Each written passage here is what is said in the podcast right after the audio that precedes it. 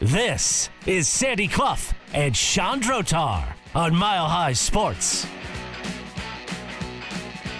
Delighted to be joined by our next guest. You've heard him on the program before, the Colorado Avalanche beat writer for the Denver Gazette, Kyle Fredrickson. You can follow him on Twitter at Kyle Fredrickson. That's F E, uh, pardon me, F R E D R I C K S O N. So not Fred Derrickson, Fred Rick Son. See, easy enough to spell. Kyle Fredrickson on Twitter. Kyle, thanks for joining us. Uh, free agency hasn't started. Didn't keep the Avalanche from having a pretty busy week. Yeah, no doubt. I, I thought this was supposed to be the off season, my my first one on the NHL beat, but no, it's it's it's been fun. There's been a lot of movement, and and kudos for the Avalanche for for not just kind of standing pat and and and holding still during a time when when they need to do a little bit of roster retooling. Oh, were you indicated some surprise at how active they've been prior to July 1st. Uh, was there any one of those moves that surprised, impressed you more than any other? Yeah, you know, and I, I think when you look at the trades that this team made, you know, pre-draft, looking at their needs, you know, it's nothing that you know the franchise is going to get so excited about, where fans are are going to go out and, and start buying jerseys. But the team made it pretty clear what they wanted to do, address uh, in the trade market, and that's shoring up the middle. You know, you're you're getting two guys in Ryan Johansen from the Predators and Ross Colton from the Lightning, who figure to be in that two C or three C mix. Um, you know, and and we'll see how the season shakes out. But those were big areas of need, and instead of like I mentioned, you know, waiting to see what was going to happen or waiting to see, you know, who was going to be available starting in free agency, uh, the Avs got busy. And you know, the the best part about those trades is they give up two players that at the end of the day aren't really in their plans. You know, Alex Galchenyuk uh, is, is a veteran that basically rehabbed his career with the Avs. And I hate to see Alex Newhook go because he's a good guy and I enjoy talking with him in the locker room, but he fell short of expectations. And you got a first round draft pick whose, you know, return is still pretty high after three years in the NHL. I think it was a great time to to move on from him and try to get the best return you could get. And, and the fact that they got Colton in that deal really, to me, is just a sign of, of the savvy of this front office uh, to really play checkers when a lot of teams, or to really play chess when a lot of teams are playing mm-hmm. checkers. Mm-hmm. Now, going forward, they do have needs. I mean, it looks like they, they still have a the restricted free agents of their own to deal with. We know about Bowen Byram. That's going to get done. We know about Colton. That'll get done. What are some of the unrestricted free agents? Before you came on, we talked about uh, three that we identified that we believe in, in certain levels could really help Evan Rodriguez uh, and perhaps even returns for Andrew Cogliano and, and veterans Jack Johnson. What are you hearing about the Avalanche's own free agents, whether it be the restricted or unrestricted variety? Gotcha. You know, from what I've heard, and this is really no surprise, is that JT Compher is is more than likely not going to be back, and, and that's oh, sure. based on yeah. the, the way he's played and, and what the salary he's going to command, and, and and and that's you know I think best for both teams at this point, and it shows sort of with those moves they made in the trade market that they don't think JT is going to be back. I do think there's optimism that Evan Rodriguez could be a guy that that would re-sign. I don't see it being a very long-term deal just based on the fact that he was sort of part of that depth group that didn't show up in the playoffs when it counted the most. Um, but he's going to have himself a market as well. I, I don't know uh, if, if the price that he's going to get on the open market is higher than what the Avs would offer, but we'll certainly see how it plays out. You mentioned Byram. Um, you know, that it's a no-brainer that they're going to want to bring him back. Um, you know, Sam Girard to me is, is another guy who could end up on the trade market. I mean, you look in the, you know, my mentions on Twitter, everyone's wondering why this guy isn't getting moved. Uh, unfairly, I think, to some degree. Uh, being Quite that, unfairly, you know, yeah. yeah, yeah. There's been some high profile mistakes, but he was, you know, one of their better players, uh, especially down the stretch in the playoffs.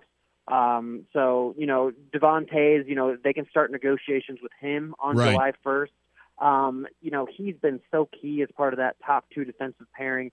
I'd be pretty surprised if they moved on from him or, or, or used him as trade bait, even though he is a player who could really return something special.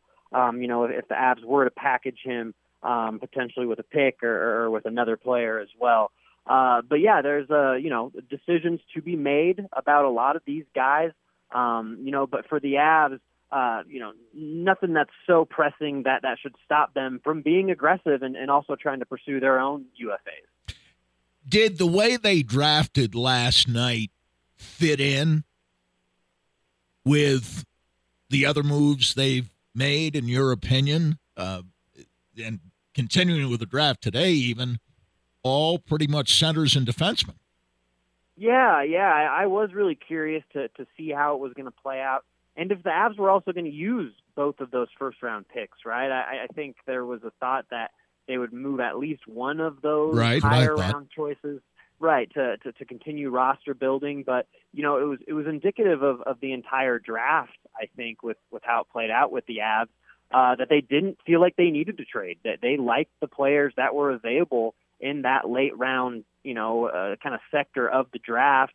Uh, of guys they feel like they can, they can build around, and you know, Calum Ritchie, uh, you know, a big six foot two two way center. You know, he was a, a top ten prospect before uh, an injury kind of derailed, you know, some of his season. He still produced at an elite level, but that's the exact player you want to get late in the first, right? A guy whose upside is as good as anybody, but maybe there's just one or two things that are a knock against him. Um, and to me, it's the same thing with Mikhail Gulyayev. Uh, you know, he's the, the defenseman that they got late in the first.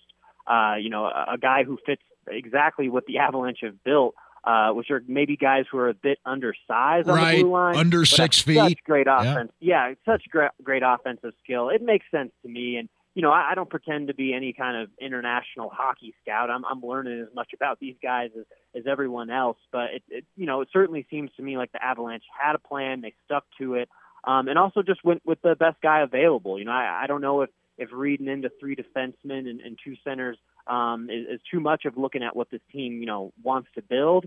To me, it feels like this is a team that thought, all right, this is a, a deep class with a lot of guys we like. Let's let's see who rolls around and, and we'll get who's there. You know, being that they didn't have to do much maneuvering uh, to get the guys that they did get. So now, now that they are headed out to free agency, they do have money to spend. They will have more money, of course, on the first when Gabe Landeskog's uh, salary then rolls off uh, the the books because he's being placed on long term uh, injured reserve. They know that he missed the season. That gives them, you know, roughly fifteen and a half million dollars. Uh, what do you expect that they will look outward to spend some of that on? Yeah, I'm really curious, especially with you know the what they did in the trade market. You know, finding two centermen who figure to you know be in the top six or, or middle six. Um, you know, Ryan O'Reilly was a guy that seemed like the Avs were, where everyone was trying to connect with the Avs, being that you know he has the history here, and and uh, you know he's he's going to be a UFA and and maybe the highest prize center on the market. Um, but to me, I, I think they're going to look at maybe some more established wings, guys who you know have been very good in their careers, but sort of like their draft pick, have a bit of a knock or a reason that uh, they might come at a, a pre a cheaper price tag. So for me, that's you know Max Pacioretty with Carolina. Right. Uh, you know he's, he's 34 and and he's just coming off I think of a of an ACL, but you know he's a guy who's scored plenty of you know 30 plus goal seasons in his career.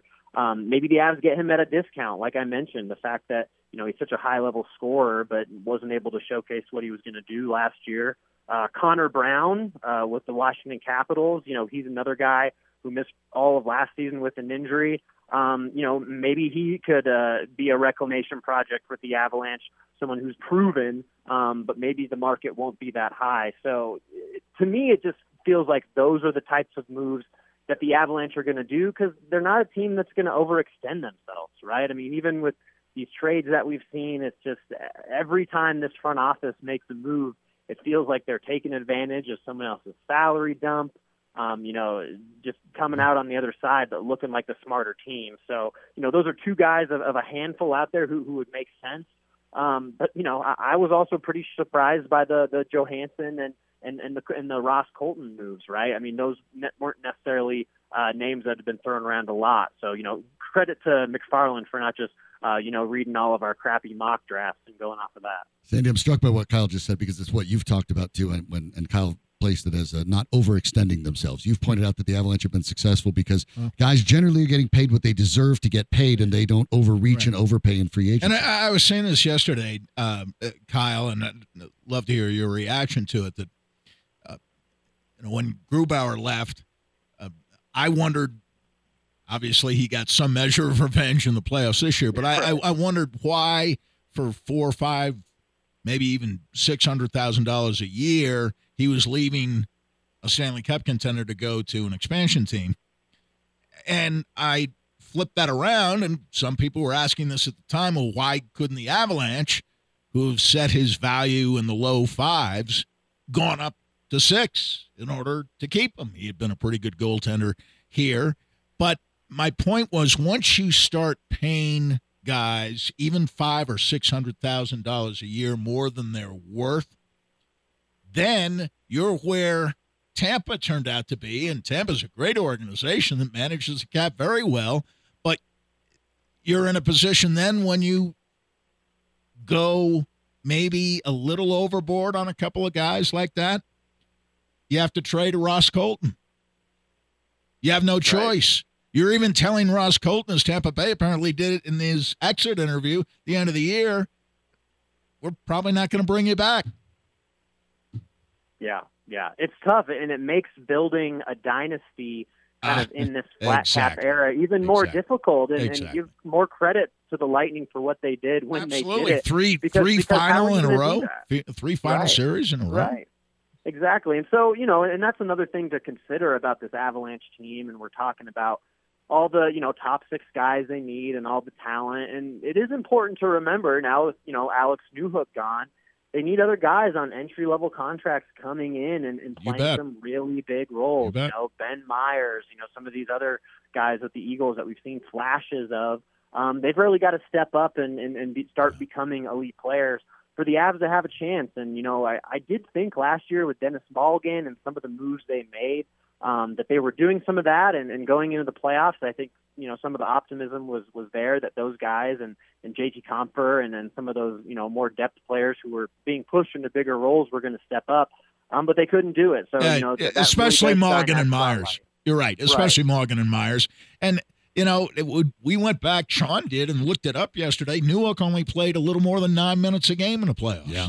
Yeah. I mean, right. he's about the same as Malgin. yeah, I, I, thought I thought that was a tremendous deal uh, yeah, that, that they sure. made for Newhook. He's a nine minute a game player. Yeah, in and, the and playoffs. Just think about the return that they got for Newhook, and with that stat you just mentioned, it's right? I mean, the there's 31st. a team out there. Right, yeah, and and so you know, the, and the fact that they were able to flip those picks and, and to get a player who's you know on paper better than Newhook in Colton, uh, once again, you know, it it just shows that the Avs are are, are kind of one step ahead and are serious about you know this championship window. It'd be easy, I think, for some teams to relax a little bit and, and trust the roster they have. But the Avs know that they can't just sit back and, and wait and hope for something good to happen, especially with how the playoffs ended a year ago. Well, apologies for your abbreviated off season, but obviously it starts in earnest uh, very quickly. And you want to make sure you follow Kyle for all the latest it's on the a year-round beat. Uh, Kyle. Yes, Kyle yeah, Fredrickson right, uh, right. on Twitter uh, for the Denver Gazette covering the Avalanche, who have a very uh, interesting off season as they try to find another way to prop that championship window open, despite the knowledge that Gabriel Landeskog will miss the entire season. Uh, appreciate the insight, Kyle, and hopefully we get a chance to check back with you after the Avs make a few more moves. All right, definitely. Thank you, fellas. All right, thanks, thanks so, Kyle. thanks so much. You know, I want to make a point about that because eh, whether it was you growing up at a much more recent time mm-hmm. or me growing up, remember baseball's hot stove league? Right. And how baseball had, in a way, certainly during the 60s, that the NFL had not yet figured out, and certainly basketball and hockey hadn't figured out, to, to make their sport a year round sport because people were very interested in the winter meetings.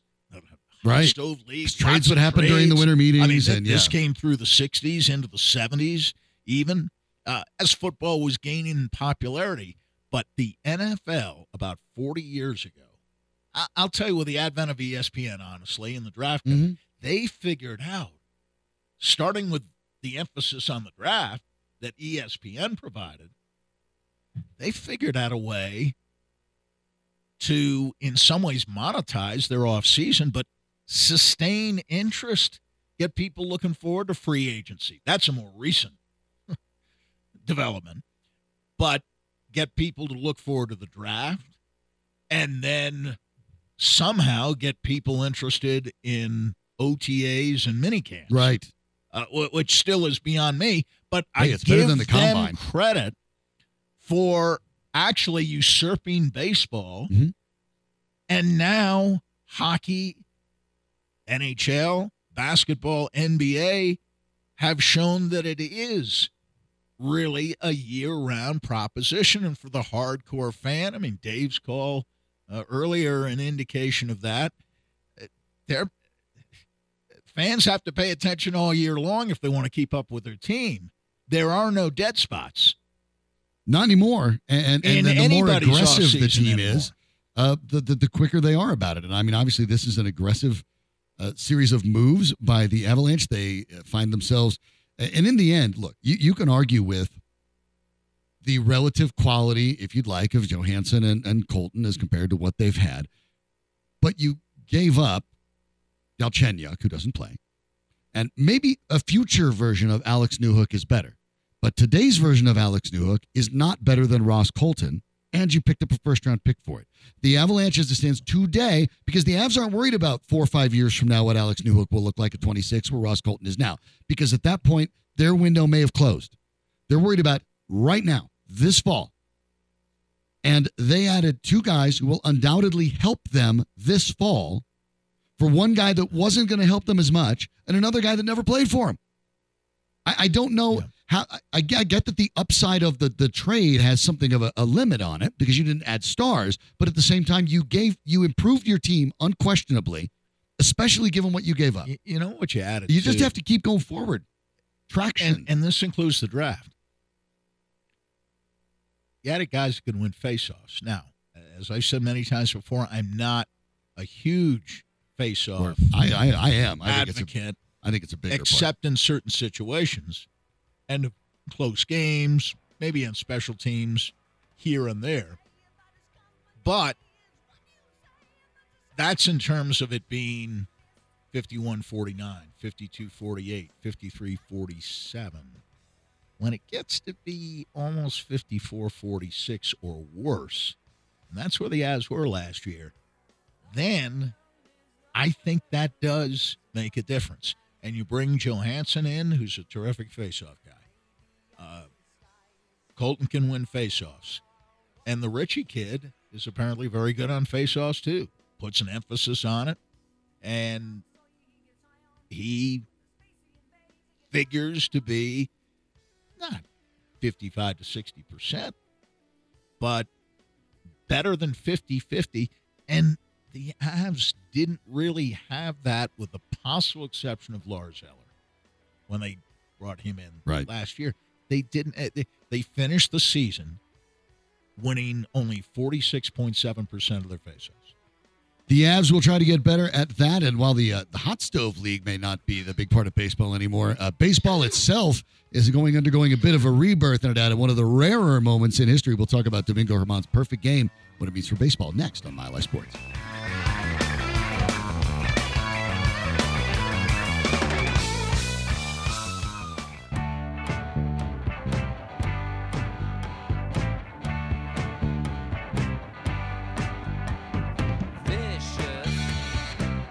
Sandy Clough and Chandrotar, presented by Superbook Sports. Download the Superbook app and start winning today at superbook.com.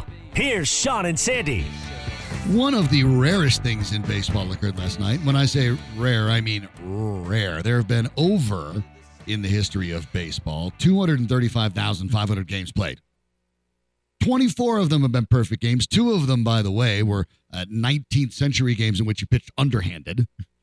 So, you know, it, it counts, but, you know, uh, somewhat different.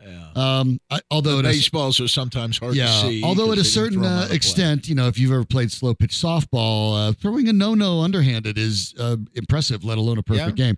But uh, obviously a very different sport back then. But last night, Domingo German of uh, the uh, New York Yankees is the 24th player Yeah. to throw a perfect game, which means on average, Sandy, it's one every 9,800 baseball games played. So if you've ever seen one, uh, you are in rare, rare company. And there had been none in the last 11 years, We were 2012, when there were three. about a period right around that time hmm in Major League Baseball, three or four year period, 2009. 2009 12, through 2012, six perfect games in that span. where, where they had six perfect games, a quarter of the number that have been pitched in the history of Major League Mhm. Baseball. And they, they were a little concerned over that. And uh, wasn't that the time period in which Galarraga should have had one? Uh, Armando Galarraga would have had one as well, but yeah. Uh, on the 27th out, missed the call at first base. But that window, good pitchers. Mark but- Buehrle in 2009, uh, Dallas Braden in 2010, Yep. also uh, the great Roy Halladay in 2010, uh, Philip Yes. Humber out of nowhere in I think 2012. Halladay's came in the postseason game, right? uh, Which is Halladay's, highly unusual. um, no, Halladay's was in May. It was in May of that year.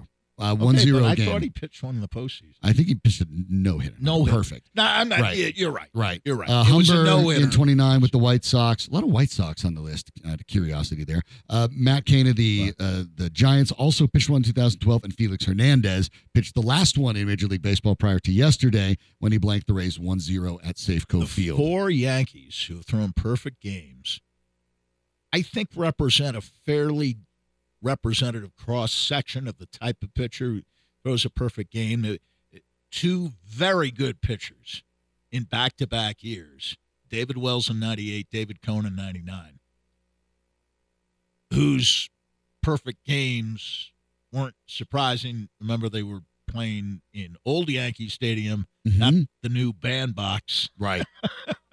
in which uh, throwing a perfect game is highly unlikely. Throwing a no hitter is almost as unlikely. But the four pitchers, apart from uh, uh, Conan Wells, the two others, Don Larsen, World. Series Game Five, The most famous of 1956. That's the most famous one. Uh, the great lead that was actually given to uh, uh, the beat writer by uh, uh, the uh, oft times controversial but very talented Dick Young, the imperfect man, pitched the perfect. Don game. Larsen did Don not Larsen. know he'd pitch that game until a few hours before game time. He it was saw, his second start of the season. He saw the baseball in his locker, which was Mhm. Casey Stengel's way of. Uh, He didn't know he was going to start. signaling that you were starting the game. It- it- he only came into the clubhouse that day and knew he was pitching when he saw the baseball in his locker at the- at the top of his locker.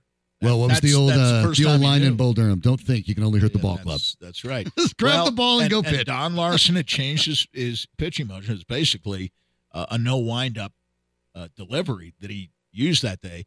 And uh, Don Larsen did pitch in, I believe, one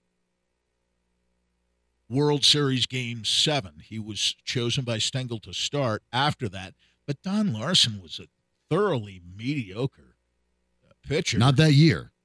He had a 604 winning percentage that year, the best of any pitcher who had thrown one. Right. And, you know, but, you know, he's playing for the Yankees. Uh, that helped. and the Yankees' best pitcher was Whitey Ford. Right. It, certainly wasn't Don Larsen. And, of course, German, who came into the game last night with a 4 and 5 record this year and had been blistered in his previous start. And I believe he's the only man ever to throw a perfect game. He gave up 10 or more earned the runs previous start. previous start. But he comes on last night and he puts everything together. Um, 99 pitches, 72 for strikes, nine strikeouts, the first Dominican to pitch a perfect game, 51 curveballs. Not a power pitcher. but but 51 hammering the strike zone though. Oh, he was throwing 72 strikes. strike- yeah. But he is he is he is he is not a flamethrower. Uh 51 curves, 30 fastballs that averaged 92 and a half. I mean, Kyle Freeland Yeah. almost hits 92 and a half. That's that's time, on right? that's on the pokey side nowadays. 17 changeups and one sinker. And That was the 11 runs breakdown. of support, which by the way is the most in any perfect game. Of course, that doesn't matter. It's the perfect game. They didn't get Doesn't anything matter. off you. They- but the they 11 runs is the and uh, I suppose, and this is taking nothing away, perfect game's a great accomplishment. It is the Oakland A's, after all, yes, who don't have any Who are hitters. tanking. tanking. And, Just they, say it, they're tanking. and they have no hitters. But Uh, it is no, worth have no noting, though, that oddly, the A's had the longest active streak in baseball of not being no hit 32 years. Yeah. And, and they get it in, in Well, this they, one. They had the Moneyball Um, lineups through right. a large portion of I- that, that that period. Give him on credit, too. We don't really call it the term, but unless you're really into the, the weeds for nerds and pitching, but he also threw what we call a Maddux. After Greg Maddux, because he threw a shutout and didn't even throw 100 pitches. right. Uh, right? that, that's a performance. Well, and and like Greg Maddux, he's, he's not overpowering. I mean, I Right. mean, you, you think of just pound the zone. think of young pitchers nowadays, and the the what what's the axiom? Throw as hard as you can for as long as you can, Right. and we'll go to the bullpen hmm and bring in somebody else who will throw hard for maybe an inning two if he's in middle relief at times, a long reliever. Uh, but after that, you're talking about one inning guys. You're talking about a seventh inning guy, eighth inning guy, and a closer in the ninth. He really pitched last night. I mean, the opposition wasn't exactly fearsome, but he really pitched. Uh, 51 of his 99 pitches were breaking balls and uh, 17 changeups. I mean, that's 68 out of 99 pitches were off speed. The the the, the Terrific pitching. It really he really was. pitched. He didn't just throw a perfect game. and in He baseball, in its perfect uh, odd sort of way, also notes a couple things that uh, only the fourth pitcher ever to wear zero. Uh, Adam Ottavino, of course, also wore that. Uh, first pitcher of any to throw a no hitter of any kind while wearing zero, because only the fourth Yeah. pitcher to ever do it. Uh, one moment, and, and we talked about the, that last time that the A's were no hit. It was by Nolan Ryan, the king of Who no hit a lot of folks. And prior to that, it was Cy Young. yeah. I mean, here here's the no Well, hit. he- Here's the no hitters at a perfect game counts against the A's. what they say. Cy Young in 1904, Nolan Ryan in 1990, and Domingo German last night. You can look at Terrific. any era in baseball history and find that whether it was Philadelphia or Oakland, I'll skip Kansas City because they were always bad in Kansas City. I know. But Philadelphia had great teams at times. And with Connie Mack, you were either champion or you were a chump. Mhm. And there was no middle ground. And that's kind of the A's of the last 20, 25 years, right? 30 years. Either they're great Yeah. or they're awful. And there's nothing in between. and on, they're on their way to the Las Vegas. history of the franchise. They're moving again. Uh, by the way, a little funny Boom bit of that. bust. Yeah. Uh, Tony, Tailor made for Las Vegas. the few, yeah, exactly right. The the few uh, times there was even a chance, Tony Kemp hit a ball to deep right, caught on the warning track. Uh, Giancarlo Stanton caught that ball on the warning track. The the but it wasn't a great catch. It was just a ball hit a long Yeah, it was- it was- way. It was yeah. on the warning track. The the funny thing is, you talk about the bandbox that is Yankee Stadium. Well, with, with the advances of Statcast and everything, you can tell all that stuff. That ball that was hit by Kemp that Stanton caught on the warning track in Oakland would have been a home run in exactly one stadium, Yankee Stadium. That's right. this Right. came in at home. Well, that hit by and, Kemp and- and in fairness, the, the old Yankee Stadium had a short right Short field right field, too, of course. but it But, is but kind of funny. is just a, this is a bandbox all the way around. I, I, I remember going into Yankee Stadium the first time in my life, 1966. A little kid, eight or nine years old, and looking out to center field, and I still can see it, of 496 feet. And I said, "How can anybody hit the ball that far?" Mickey Mantle. and most people couldn't. Well, Mickey Mantle had hit the ball that far, but not necessarily to straightaway center. I mean, Right. Mickey would switch hitter, of course, would hit him five miles as a right-handed hitter and as a left-handed hitter. He he almost cleared Yankee Stadium point. 525, But I think, not- one that they actually measured once. You you you hit I him to, did it. It's a long to center field over 496 foot sign. It, it drove Joe DiMaggio nuts. Um, and that's why at one point a Ted Williams for Joe DiMaggio swap was contemplated because Williams would have had as a Yankee the short right field porch at Yankee Stadium, played half his games at Fenway, which had a deep right field. In fact, the bullpen, what is now the bullpen area, is called Williamsburg, uh, because Ted Williams is still a hell of a Uh, yeah. hitter and had great power and would would hit home runs. Uh, but uh, Ted Williams was famously a pull hitter and was not necessarily put at a position of great advantage by the Green Monster, which would have, of course, led to uh, more home runs and a whole hell of a lot more doubles for Joe DiMaggio. Any, anytime Joe Playing DiMaggio half gets his brought up, there are a couple. There are a couple athletes. Anytime someone brings up Wilt Chamberlain, I have to bring up the season in which he averaged more minutes on the court than minutes there are in a game because I love that stat. It's essentially that's that's one of unbelievable. my favorite stats. Uh, and Joe DiMaggio is one of my favorites too. Remember, by the way, Joe DiMaggio finished with 369 home runs. Was a career 325 hitter. You think 369 home runs, but when he retired, that was fifth all time. right. So Right. note that, but keep this in mind. He had 369 home runs and three, uh, 300, pardon me, 361 home runs. Pardon. Yeah. 369 strikeouts. Strikeouts. In his entire career, That's the man right. finished his career walking This- away as the fifth leading home run hitter in history and struck This out only eight more Was- times was than he hit a home run. Hitter who never Are you struck out. kidding me? And Williams, the craziest stats I've was, ever, Williams is ever obviously not the all-around player. That His high in strikeouts was his rookie season, Sandy. He had 39. But look at Williams' strikeout totals. If you oh, I know. chance. Yeah, it's it's They weren't very high either. No. And Williams walked a hell of a lot more than DiMaggio. Yeah. But I, I just still can't get my, my brain over the fact that a guy retired in the top five in home run Right. history And never struck and, and- out. and struck out Never only eight more out. times than he was as likely to hit a home run as he was to strike out. which is just utter madness. As Mike Michael Malone might say, put that in your pipe and smoke it. That Yeah. today's power hitters Oh, who strike out 200 times. Yeah, to put the bat on the ball. And Williams, uh, again, no slouch. Of course, finishing with more home runs, the 521, striking out only 709 times. And the uh, on base percentage in his career of 482 is still baseball's all time best for a career for Ted Just Williams. Just think about that. yeah, Just you, think about you it. can. Um, 482. 482 for your career of 19 years. By the way, three of which you missed in your prime because you were serving in World War II. Exactly.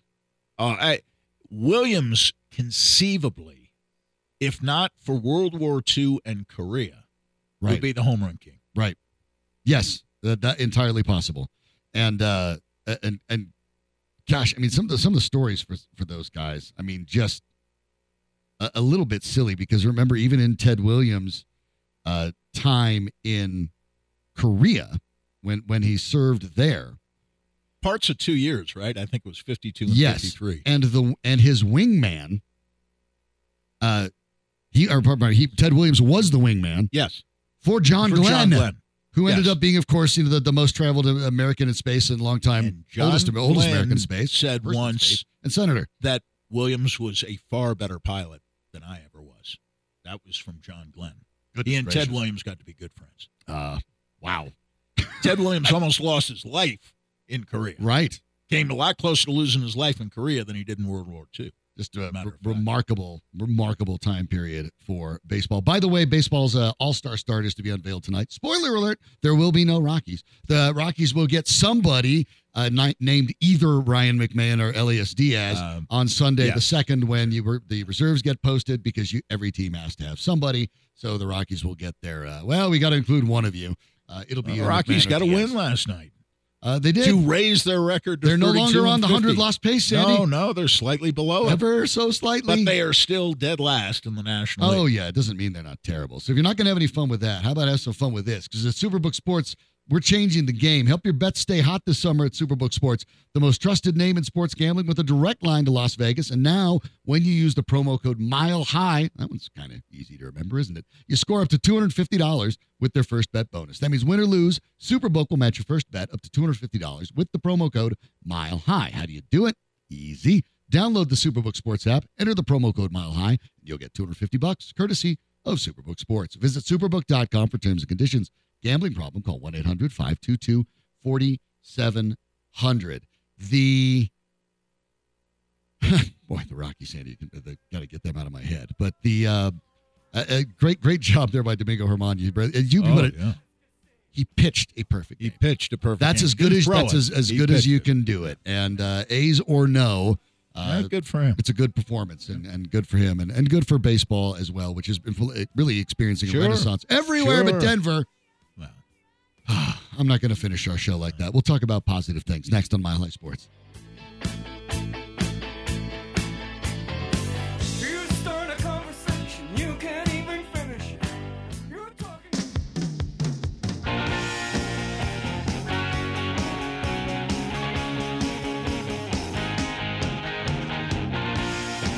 This is Sandy Clough and Sean Drotar on Mile High Sports. We'll take a quick peek here at the uh, the Denver Broncos. Four Uh, weeks from tomorrow. Yep, here we go. It's go. It's going pretty quick, but it is. It's interesting. You had mentioned it, Sandy. So we talked about the offseason, which is now essentially complete. You know, the rosters are complete, but there is a position that stands out that seems alarmingly short. And I'm not necessarily going to say on talent. You don't really know on talent necessarily yet, but uh, one on certainly on production because until somebody's actually done something, you know, potential's great, but until you've done something, we don't really know much about it. And there is there is a position on the Denver Nuggets that I think for whatever reason uh, is is not only just short but woefully short. Five running backs on the 90 man roster as we speak. Now, I'm sure that will change by the time training camp starts. There'll be a few more running backs in the mix. But will those running backs be of some NFL pedigree? No. You know, More you, likely you than look not. at all these guys who are out there and are still out there, That's true. right? That's true. Uh, you've got Cook, you've got Elliott. Cuckoo, by the way, said he turned down an invitation from the Dolphins, which is interesting Huh. because That uh, is surprising. yeah, Uh, so you got Cook, you got Elliott, you got Fournette, and who am I leaving? Kareem out? Hunt. Kareem Hunt. Kareem Kareem Hunt, who was supposed to be of interest to the Broncos, and may, may well Hmm. be, but they're all 28, uh, it- it- which is kind of interesting. Uh, Is Kareem Hunt 28 too? I, I That's- think he'd be a yeah, smidge older, but he might might not be. I'll look. I'll look. But, But but, it, it struck but me I mean- that they were right around uh, 27. But- but 27, but, keep in he'll mind, 28 the Broncos also have before a have of a, the year. a. I mean, yeah, the, the the Broncos running backs, and I, I can list them in age order, I guess. They added Samaje Perine. He's 27. Uh, Javonte, well, we'll go to Tony Jones Jr., uh, who's had a little bit of time in the league. Obviously, he's 25. Uh, Javonte Williams and Tyler Badie out of Missouri are 23. And Jaleel McLaughlin, the undrafted running back out of Youngstown State, who put up trem- tremendous numbers there, is 22. But uh, in in in Badie's case and, and McLaughlin's case, you have a rookie and a second and a, and a guy that's in his second year. No significant impact, obviously, at the NFL level. McLaughlin hasn't even been there. Uh, Tony Jones Jr. Um, kind of in that role for the uh, sort of the third string running back, I suppose.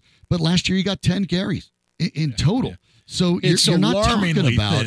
I mean, yeah, really. guys with a lot of coverage. I mean, it, it- when you look at, at, at Tony Jones, he's literally played 18 games and had 67 carries in his career total, 179 career rushing yards. Uh, McLaughlin uh, obviously has none. In, in Tyler Badie's case, you're talking about a, a guy that over the course of uh, his career, you know, last year has one carry.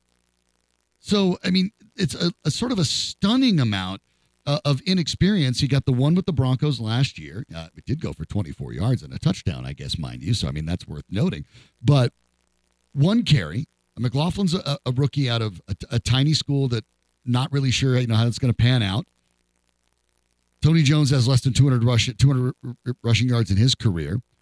So you have Perine and Williams, and Williams all of a sudden we weren't hearing at the at the end of the last OTAs how Williams is going to be ready to go for the beginning of training camp, and I do wonder if some of the initial uh, reports that we had gone off of and the sources we had heard that Williams is not going to be ready uh, even for the regular season opener if the Broncos weren't actually just trying to get a little bit of uh, positivity going in their earliest OTAs. He was he was out there on their very first workout and uh, not out there at the end. So either two ways to take that. He got worse, or they just decided that yeah, we don't need to run him out here anymore. But either way, um, not a lot of production in this in this camp, but especially given that Williams, we know Williams is hurt. We don't know when he'll return.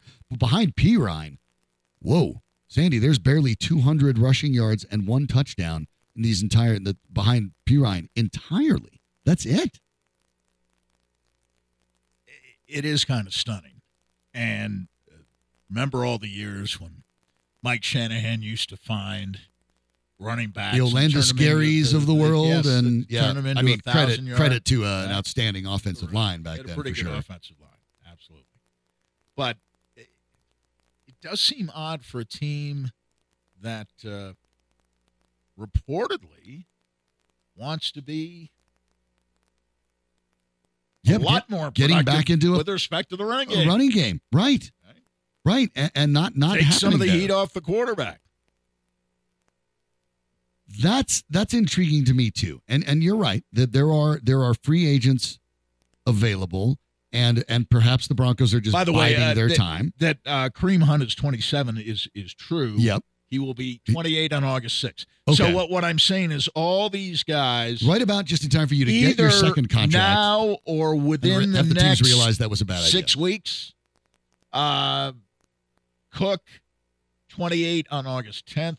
Elliott 28 in late July. Kareem Hunt 28 on August 6th. And Fournette is 28 right now. The Broncos may just be waiting, Sandy. When you talk about cap space, they have cap space. They have about nine point three million. That is twenty fourth in the league. Twenty three teams have more cap space. So in other words, the Broncos aren't winning any bidding wars. So they may just be sitting and waiting and seeing what happens in some of these situations, especially because when you look at it, uh, some of the teams with even less salary cap space, uh, the Buccaneers, where Fournette was from, uh, the the Giants, of course, and Saquon Barkley still haven't quite worked their issue out. It, it's it's the era of the diminishing running The back. Bills It are is. one of those teams that could really use it. They have five million left. The Chiefs have the le- least cap space left, as you expect, less than a million. So they're not adding. They don't really. They're not in the market as much. But the Bills probably are. Yeah. Uh, they don't have any space for it. So some of these teams that have running back needs uh, don't have a lot of space, and that includes the Broncos. So you're you're just going to have to wait uh, for a little bit, and that's the way it goes. Now, interesting that that Cook, uh, by his own admission on his social media, turned down an invitation with the Dolphins. The Dolphins have about 13 million. Presumably, I mean that's a pretty good fit too. It's a team that made the playoffs. It's his hometown That's team. his hometown. Yeah. I'm, that tells I'm me that Dalvin Cook would like to maybe make closer to that 10 million plus number, which is Well, probably not out there. It hasn't occurred to him that it might not be out there. that it might not be Since out there by camps- this time. Training camps start in a month. By this time, the Broncos actually have one of the later starts for training camps. Uh, essentially, in a month, every team's going to be at training camp. So, at, at a certain point, you're going to have to be able to look at this. But it, it is a bad time to be a to be a, an out of work running back It- because it is. you're competing. Look who you're competing with. If you want a running back, you have a, you could you like Ezekiel Elliott, you like Dalvin Cook, you like Leonard Fournette, you like Kareem Hunt. I mean, They're the all truth is, 28. they're all or will be kind soon. of about the same. It's Well, a beauty yeah. in the eye and the Now, beholder I- thing. Cook has And as a result, which one do you want? uh, Cook has 1,282 career carries. Elliott 1881. Hunt 895 and Fournette 1132. But Hunt comes with some uh, baggage, of course, in his history that that uh, makes things a little bit difficult too. So, uh, figuratively speaking, not that not not not as not- much wear and tear as the other three guys. And let's be totally honest, Sean Payton has been less reticent to take on those kind of talents in the past when he was with New Orleans. So, I mean, we will see. But it does feel like there's another move. I don't think that one of these four guys is up in Denver, but I can't really rule it out because right now, each of the four is depressing the other three's market. And, and then there's that Yeah. next group of the J.D. McKissicks and Yeah, Mark Ingram and right, Rex. Burkhead and Dontrell Hilliard and guys that you know you you like as depth guys. But but the top four guys, uh, there's simply not enough room for all of them to make money. So the Broncos could be sitting there waiting for a couple. They may look at this and say, you know what, uh, Javonte Williams is our guy when healthy, but we don't quite know when he's healthy. We'll take any of these four in the short term. So we'll just wait till some of the other guys get signed, and we'll take the last guy left. We'll just wait and, and you know offer that guy a half decent deal and say this is the best you're going to get. Maybe that's what they'll do. But it, it is it's really notable given Williams' injury how little there is behind Perine, and especially the fact five on the roster. Well, Williams isn't Williams can't play right now. They have four. They have four That's running right. backs, including an undrafted rookie. I mean, it's insanely inexperienced behind P I- Ryan. I can't Who's never been a lead back anyway, I- by I- the way. I like Perine. We both right. like that we addition. both like P. but he's Ryan, never been a lead back. He's never been a lead back. He is he is unproven in that sense, and I can't remember a single time a month out from training camp that the Broncos were as thin as they are at a position that used to be Oh. not that long ago No. kind of the most romantic position Glamorized, at least, Uh, certainly. glamorous romanticized Yeah. And it turned these, these Stunning. the players have become Stunning. somewhat fungible. That's just the way it is. And uh, I, I think in that regard, at least, you find yourself in a spot where if that market is depressed, well, then you don't really want to be uh, paying it. And so I guess they are not. You know, we will see. The uh, the, the news that that uh, we'll leave you with, by the way, good news for the Colorado Rockies. Uh, Kris Bryant will be activated tomorrow ahead of the series versus Detroit for however long that lasts. So, uh, good news For for, however long that lasts and, for- the and- key and good news for uh, those who might buy tickets to the weekend series. You know, Well, you you, uh, all right. you might See get the Kris chance Bryant. to see Kris Bryant. Who- who- uh, Danny Bailey shaking his head like. Sean, you're being Well, a pessimist. li- Wait, tell listen, me when I'm wrong. uh, Tell me No, I'm Kris I'm on Bryant- the uh, Kris Bryan is washed train. Well, Oh. yeah, and and even That's why I'm laughing at even the when he fact was that a him coming back is anything. Was he ever a drawing card? And He- he how do you Chicago. give somebody was with the Cubs. 185 in and of himself? No, they had a good they had a good team. I mean, I know. He, listen, he's rookie of the year, He's the he's a- MVP, he's a- won a World Series deal. I'd say he was unpopular. He's a good-looking I, guy. I don't think they were drawing He's handsome. well. He's successful. He's rich. Those things work he's, out. He's not an electrifying player who brings fantasy. Not anymore. People won't. I- I don't. I wouldn't want to walk across the street to watch Kris Bryant. I, I, he's I- he's a nice player, but he's he's not have nothing to add. electrifying. I have he's never add. been electrifying. That's- he is not a five tool player. Would you agree with me on that? Well, no, He can't run. right. Wouldn't walk across I wouldn't walk across the street to watch him play. Woo! Wow. By the way, uh, once again, thanks to our out of town uh, listeners, absolutely. And viewers. And viewers, by the way, you can do that. You can go to milesports.com and you can either listen to it live or you can watch it as well. Danny Bailey puts that all together. Great call by Dave earlier, too. Uh, like to get those those uh, really sophisticated calls where you can break things down with you. Love great. doing that as well. So thanks to everyone who interacted on the call and text line. Uh, Danny makes everything uh, sound and look good. Uh, by the way, down at 20th and Blake, it looks like a, uh torrential downpour. So uh, Kris Bryant picked the right day tomorrow to get activated, I suppose. At least he doesn't have to get wet. So uh, good or for him. by hail. stay, you know, stay out in Albuquerque and get yourself some green chilies and uh, enjoy one, uh, enjoy a tamale before coming up and uh, ostensibly playing against Detroit. We will be back tomorrow. Uh, stay out of the rain if possible. Definitely stay out of the hail if you can. If I guess if you're going up to Red Rocks, be careful this time. Bring Yes. I don't know. Bring a sheet of Come prepared. yeah. Bring bring a I don't know something a little more solid to hold over your head because um, there's no shelter under there. So you know check that out. We'll be back tomorrow for Sandy Clough. I'm Sean Drotar. Thank all of you very much, especially those uh, listening on the app as well. My free Mile High Sports app. Everything Mile High Sports. The, the radio, the magazine, the articles, all of it right in the palm of your hand. We'll be back tomorrow. Catch you right here on Mile High Sports.